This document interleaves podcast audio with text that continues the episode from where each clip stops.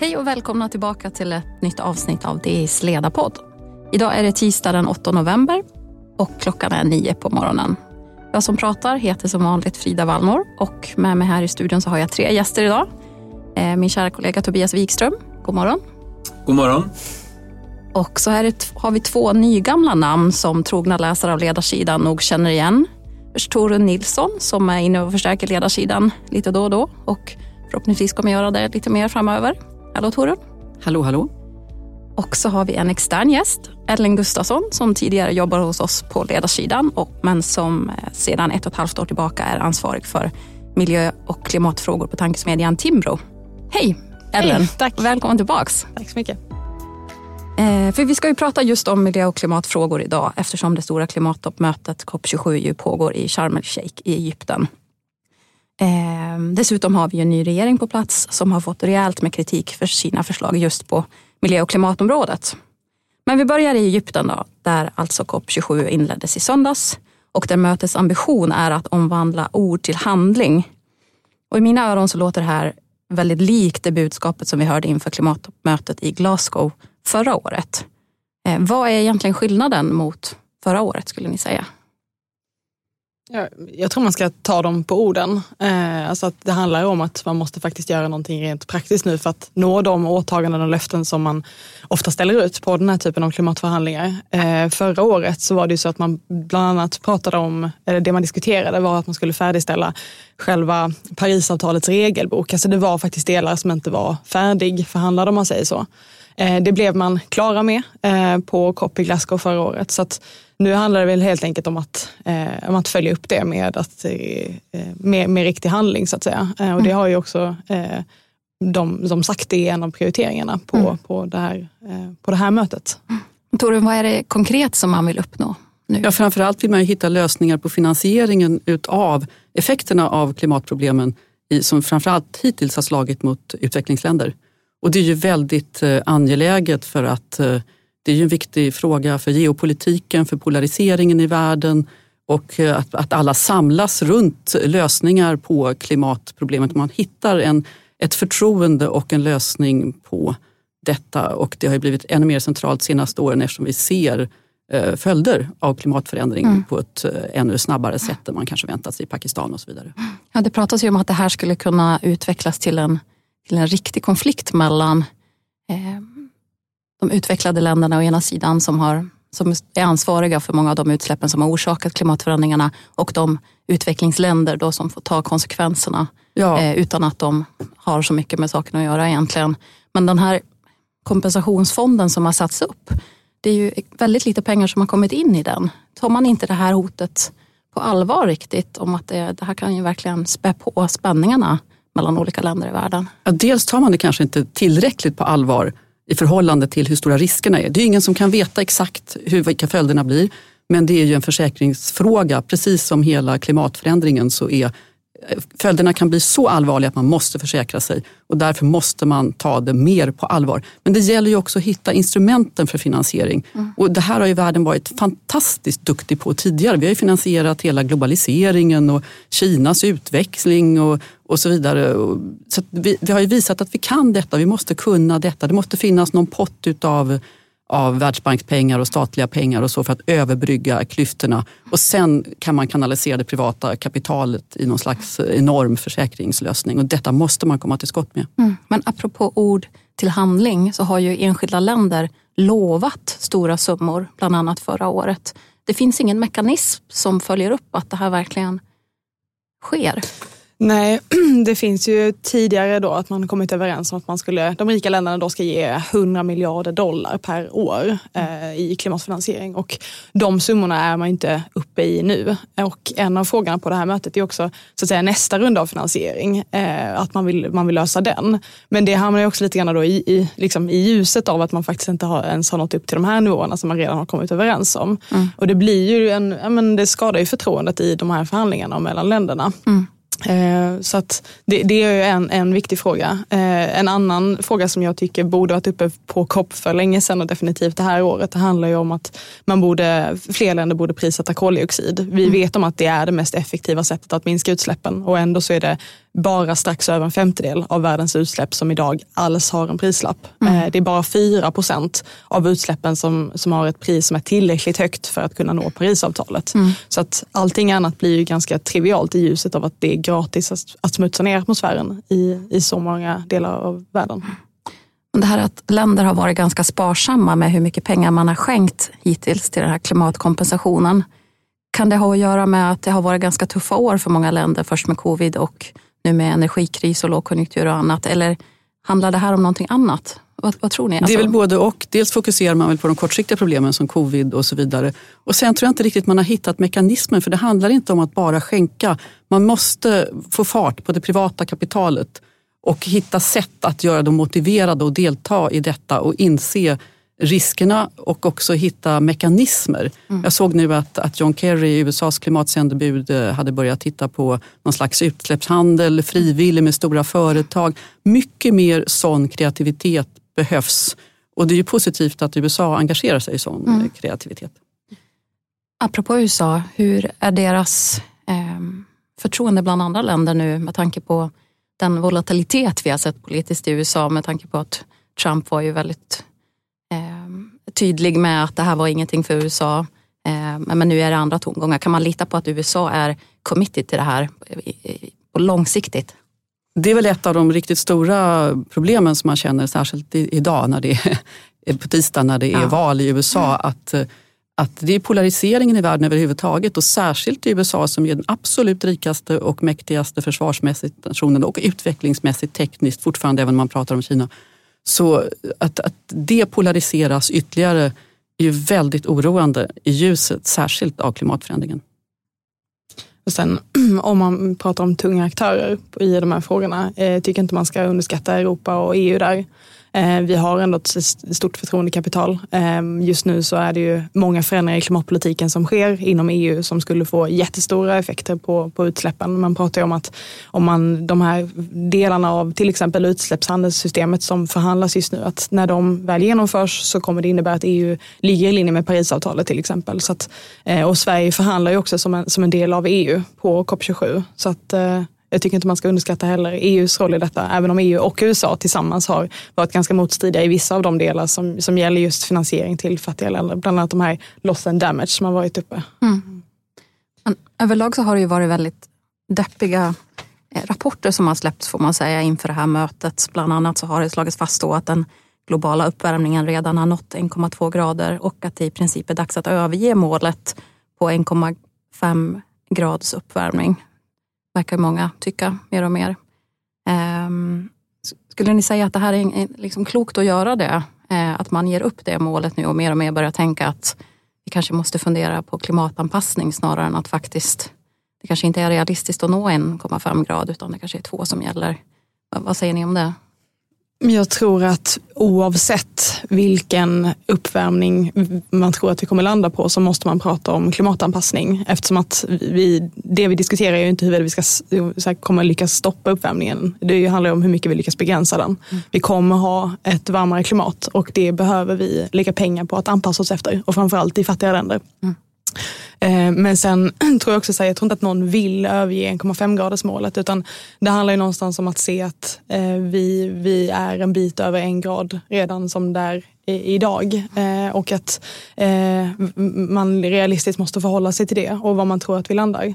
Eh, Jag tror som sagt att eh, med, med de här förändringarna i Europa så skulle det innebära att vi ligger strax över 1,5 gradersmålet. Det är ju toppen men, men det här är ju ett globalt problem och det, i slutändan så är det på global nivå som man måste eh, utvärdera hur det går för klimatarbetet. Så att, eh, som det ser ut nu, vissa av de här rapporterna som kom pekar på att vi går mot 2,5 grader idag. Eh, så att det visar ju också just det här behovet av att faktiskt gå till konkret handling, att, man, att länder också följer upp sina eh, åtaganden och löften med eh, konkreta verktyg för att kunna begränsa det mer.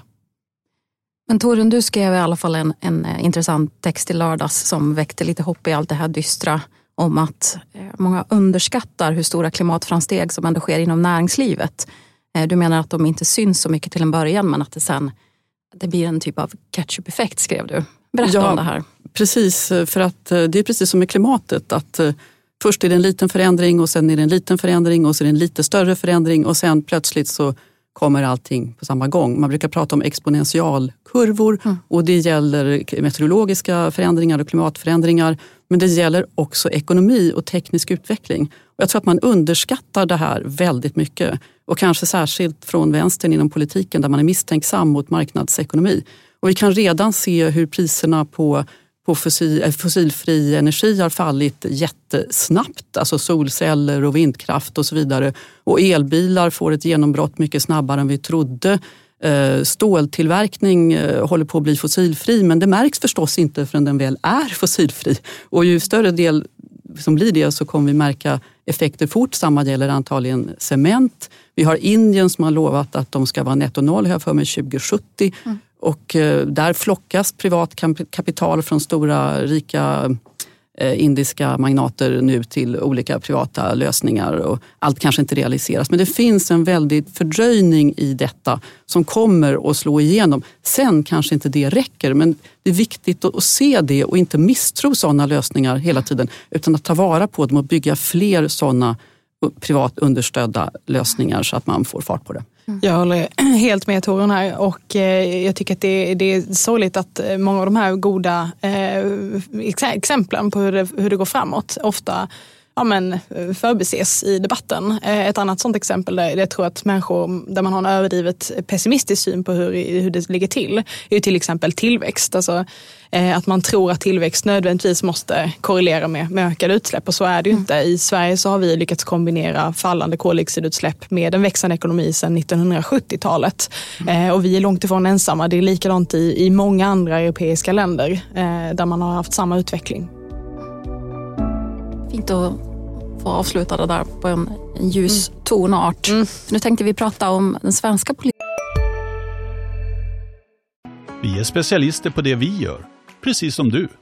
Därför försäkrar vi på Swedea bara småföretag, som ditt. För oss är små företag alltid större än stora och vår företagsförsäkring anpassar sig helt efter firmans förutsättningar.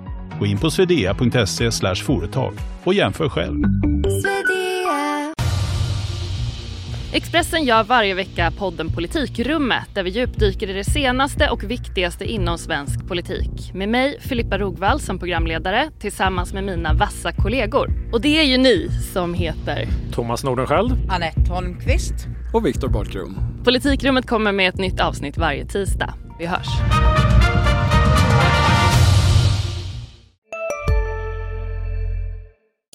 Och då kommer Tobias in här i vid mikrofonen. Det är bra. Hej! Hej! Um, idag kom ju den nya regeringens första budget. Um, just miljö och klimatpolitiken ägnas ju inte så jättestor del i Tidöavtalet som, som man har eh, författat ihop med Sverigedemokraterna. Um, skulle du Tobias säga att, att Sverigedemokraterna har haft stort inflytande på den här regeringens miljö och klimatpolitik? Det får man väl tänka sig, men eh, det, allt handlar ju om vad man mäter vad klimatpolitik är. Om man som vänstersidan i politik aldrig räknar eh, vad ska vi säga, kärnkraftspolitik som en del av klimatpolitiken, Ja, om man hela tiden ska räkna bort allting som står om kärnkraft, ja då kanske det blir mindre kvar. Men det får man väl ändå säga att, att högersidan i politiken som har vunnit valet, de anser ju då att deras kärnkrafts kärnkraftssatsning, eller vad man ska kalla det, faktiskt är en del av klimatpolitiken. Mm. Så att jag tror att det handlar lite grann om hur man, hur man definierar. Det finns ju på många, många politikområden så dyker klimatpolitiken upp. Mm. Så att, eh, men, men säkerligen har Sverigedemokraterna liksom Moderaterna påverkat med sitt synsätt på vad klimatpolitik eh, är för mm. någonting. Men eh, vi kan ju i alla fall slå fast att den har fått väldigt mycket kritik. Ehm, Ellen, skulle du säga att den här kritiken är befogad? I vissa delar, i andra håller jag inte med. Eh, jag vill bara kommentera också. Jag, eh, jag tror egentligen inte att Sverigedemokraterna har fått ett om vi säger så, oproportionerligt stort inflytande på klimat och energipolitiken i förhållande till de, till de andra partierna. Utan jag ser väldigt mycket av de borgerliga partiernas politik i, i eh, områdena i tidavtalet som rör energi och klimat. Alltså, Kärnkraftsfrågan som vi var inne på, det har ju Liberalerna drivit eh, väldigt länge. Eh, de står ju till exempel inte bakom energiöverenskommelsen 2016. Eh, så att, och likadant om man kollar på koldioxidinfångningen som också är en punkt. Det är Moderaterna och Liberalerna som har lagt jättemycket pengar på det i mm. sina tidigare budgetar. Förenklade och förkortade miljötillståndsprocesser, det har de borgerliga partierna också drivit. Så att en effektiv klimatpolitik, det, det har alla de här fyra partierna pratat om. Moderaterna pratade redan 2018 om att man måste ha klimatkonvention eller att man ska ha eh, klimatnyttoberäkningar, alltså hur, mm. hur, hur effektiva olika åtgärder är och vilken nytta de faktiskt får. Så att Eh, många av de punkterna som är här tycker jag genomsyras av, av alla de här fyra partierna och inte minst av de tre mm. borgerliga också.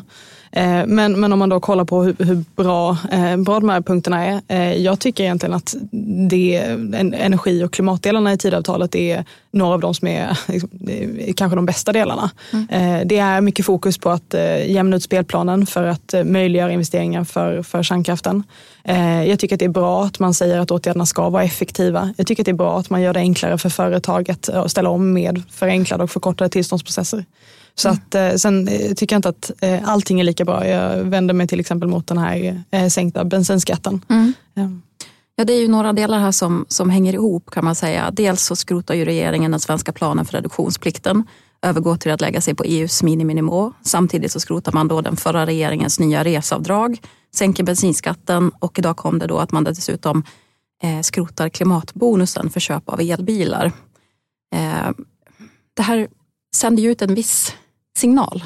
Är, inte, är det olyckligt tycker du? Ja, alltså, signalerna finns ju där. Samtidigt så kan jag ibland tycka att man måste kunna avmystifiera klimatpolitiken på det inrikespolitiska planet. Det är ju liksom inte så att, eh, att en åtgärd definitivt är en åtgärd för klimatet och en annan åtgärd blir ett hårt slag mot, eh, mot de svenska klimatambitionerna. Det blir ibland lite övertoner. Mm. Eh, och om man, då, om man då tittar till exempel på Eh, på klimatbonusen, ja det är klart att det är, vi ska ju gynna då elbilar i förhållande till fossildrivna bilar, självklart. Man skulle kunna vända på det och säga att det bästa är väl om man inte har några bilar alls, så att säga. Eh, vi måste ju också ge utrymme för de här enorma marknadskrafterna som, som har gjort att eh, människor köper rena elbilar. Jag kan inte för mitt liv tro att de dyraste elbilarna som köps har, gjorts, har köpts därför att man får de här, eh, de, de, de här tusenlapparna i, i klimatbonus. Så att säga. Så man, man, alltså vi, de åtgärder som vi gör, de ska ju också eh, fungera, de ska få effekt. Eh, och det, det, tycker jag är viktigt att man liksom undersöker. In, alltså, signalvärde är en sak, men, men de måste ju också fungera. Mm. Och när det gäller reseavdraget till exempel så det är inte svårt att förstå tanken bakom det reseavdrag som först beslutades och, som sen skrotades. Men samtidigt får man inte heller glömma att reseavdraget hade ju en funktion och det är ju att man ska, att man ska kunna ta ett jobb även om det ligger en bit bort. Mm. Och ibland framställs reseavdraget som att det är något slags allmänt bidrag, ungefär som socialbidrag. Men det är ju faktiskt, en, det är ju faktiskt ett avdrag för inkomsternas förvärvande. Så man får mm. inte glömma ursprunget i det hela när man tar till eh, liksom övertoner. Alla jag skulle säga, alla klimatåtgärder på det inrikespolitiska planet i varje fall är ju en avvägning mellan åtgärder. Det hade varit mycket enkelt att förbjuda allt som är eh, klimatskadligt så att säga. Men det, vi behöver ju köra bil lite grann. Vi behöver ju ha eh, apparater som drar mycket el till vissa saker. Och det, allting är en avvägning. Man får inte glömma det att det här ska ju liksom kalibreras så att det fungerar. En sak som jag tycker ändå är, är, positivt med den här regeringens miljö och klimatpolitik är att man verkar ha ett lite större fokus. Att man inte bara tänker på de svenska utsläppen utan att man försöker att koordinera med, med det som sker inom, inom EU som du var inne på tidigare Ellen. Det tycker jag ändå är någonting som, som kanske inte har lyfts fram så mycket.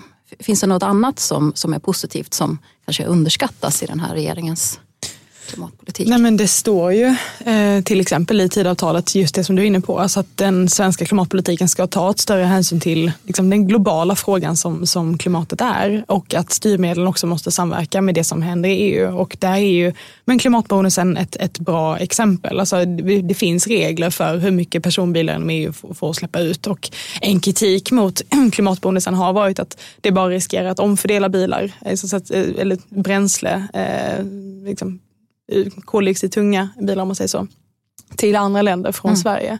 Eh, så att, så att, att, man tar det här, eh, att man tar större hänsyn till hur svensk klimatpolitik förhåller sig till ett globalt klimat tycker jag är är väldigt bra. Och sen, eh, precis som vi var inne på tidigare, det här med kärnkraften, att, att från vänster så har man haft en tendens att liksom förbise det som, som en klimatlösning.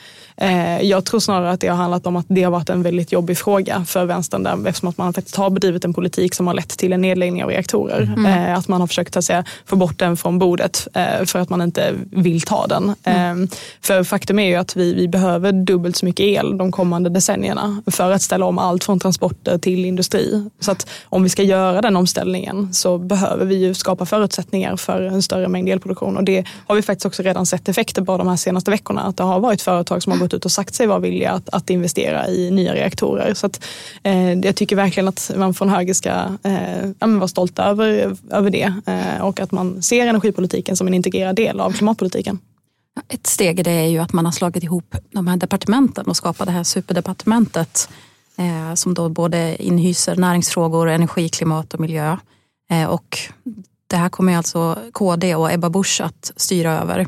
Eh, samtidigt så, så är det ju alltså en liberal, eh, Romina Pourmokhtari, som är miljö och klimatminister. Eh, så det här betyder ju alltså att Moderaterna släpper hela det här superdepartementet.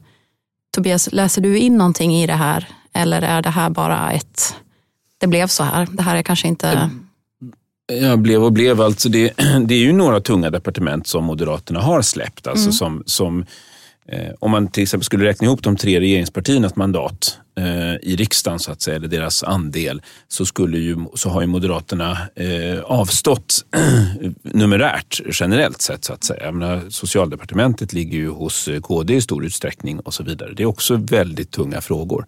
Mm. Eh, men, nej, men jag, jag tycker att, eh, jag, jag, personligen tycker ju att jag har blivit väldigt imponerad av det. För mig var eh, Romina Pourmokhtari en, en okänd politiker. Och att jag tycker hittills att hon har varit väldigt klar och tydlig i debatten mot eh, mot eh, Miljöpartiet senast i Agenda i, i förrgår, mm. som ju, vars, vars synsätt, som Miljöpartiets synsätt har fått dominera politiken så till en milda grad eh, i, i, så, i så många år. Så jag tycker det är oerhört eh, uppmuntrande mm att visa på en borgerlig eh, syn på klimatpolitiken. Mm. Men det här eh, en grön höger som, som Moderaterna lanserade här för, för några år sedan det lät ju som att man verkligen satte upp ambitionsnivån på, på det här området. Ellen, hur ser du på det här att man släpper det här departementet? Är det en slump? Jag tror att det, det handlar om eh, förhandlingar. Mm. Att, eh, jag tror Kristdemokraterna och Liberalerna har varit duktiga på att förhandla. Det ser man också. De har fått många statsrådsposter. Eh, och i slutändan så har ju Moderaterna, om man säger så, fått en vinst i form av att de har bildat den här regeringen och eh, de har statsministerposten och har lyckats med, med det här uppdraget om man säger så. Så att jag tror egentligen inte att de ville släppa detta. Jag tror att de har i någon mån eh, mm. tvingats göra det och att de uppenbarligen har gått med på det. Mm. Okay. Sista frågan då. Eh, vad skulle du vilja se från regeringens miljö och klimatpolitik framöver för att du ska känna dig mer nöjd? För det första så tycker jag att det är motsägelsefullt att prata om en effektiv klimatpolitik och sänka skatten på bensin och diesel. Eh, ja, det tycker jag definitivt att man behöver ändra på eh, så att man, att man höjer den. Ehm, eh, så att det blir en mer, ett mer enhetligt och begripligt budskap i det som man faktiskt säger. Det andra, om vi går tillbaka till energipolitiken, så tycker jag att ehm, det är som sagt rimligt att man jämnar ut spelplanen mellan olika energislag. Men jag tycker också att det är fel att som man också har gått ut och sagt att man ska styra Vattenfall mot investeringar i kärnkraften. Det innebär i princip att man gör precis samma sak som Socialdemokraterna och Miljöpartiet gjorde 2014. Eh, och det tycker jag inte är eh, en, rimligt från en borgerlig regering. Det tredje är reduktionsplikten. Jag tycker att det är bra att man sänker den för att det här är i grund och botten ett dyrt och ineffektivt styrmedel. Men som det ser ut nu med den här sänkningen så eh, när man genomför det så kommer det inte finnas några incitament att blanda in mer biodrivmedel än den här miniminivån. Eh, det tycker jag är ett problem. Eh, så att jag hoppas också på att man kommer med en reformering av reduktionsplikten så att man, så att man inte har planekonomiska tendenser där politiker bestämmer nivån av inblandning men där man fortfarande har incitament till inblandning av biodrivmedel. Det lät som kloka ord som får avsluta dagens podd. Tack så mycket alla tre för att ni var med idag och tack så mycket alla ni som har lyssnat. Eh, innan vi slutar vill jag också påminna om DIs andra poddar som jag varmt rekommenderar att ni ger en chans om ni är ändå inne på DIs sajt och letar. Vi hörs igen nästa vecka. Ansvarig utgivare är Peter Fällman.